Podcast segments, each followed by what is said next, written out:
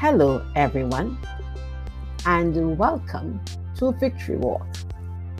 Today's topic is Separate Yourselves.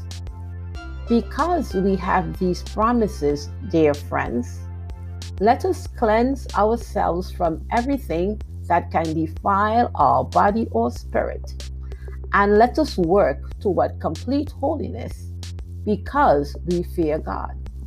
2 Corinthians chapter 7 verse 1. Promises. Children love when their parents make promises, especially when they are unconditional. They would nag their parents night and day if they cannot see that promise coming to pass in their lives. Adults do the same because husbands make promises. They promise to do repairs and many times their wives would hold them to it. There are promises in the Word of God, and unlike promises made by men, you don't have to nag Him for the promise to manifest in your life. God made a variety of promises in His Word. He promised His presence in Isaiah chapter 43, verse 2, peace in Isaiah 26, 3, and rest in Matthew 11, verses 28 and 29, just to name a few. Well, in the previous chapter, the Apostle Paul listed some promises in verses 16 to 18.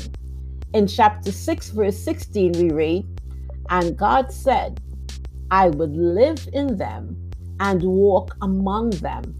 I will be their God, and they will be my people. You see, God desires relationship.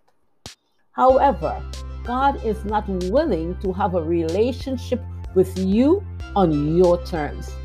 He has demands that you need to meet in verse 17. It says, Therefore, come out from among unbelievers and separate yourselves from them, says the Lord. Don't touch their filthy things, and I will welcome you. So God has criteria for this relationship. It didn't stop there. He promised, and I will be your father, and you will be my sons and daughters, says the Lord Almighty. Relationship requires work on your part, it requires cleansing from the things that defile. Why bother? When people make promises, they can and sometimes do change their minds. When Solomon dedicated the temple in 1 Kings chapter 8, he talked about the unfailing promises of God.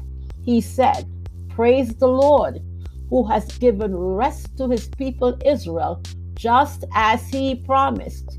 Not one word has failed of all the wonderful promises he gave through his servant Moses. God will keep his promises to you. He is well able to do what he has promised. For all of God's promises have been fulfilled in Christ with a resounding yes. And through Christ, our amen, which means yes, ascends to God for his glory. 1 Corinthians chapter 1 verse 20. If you do your part, God will do his. Thought for today. Friend, separate yourself and walk in relationship with God.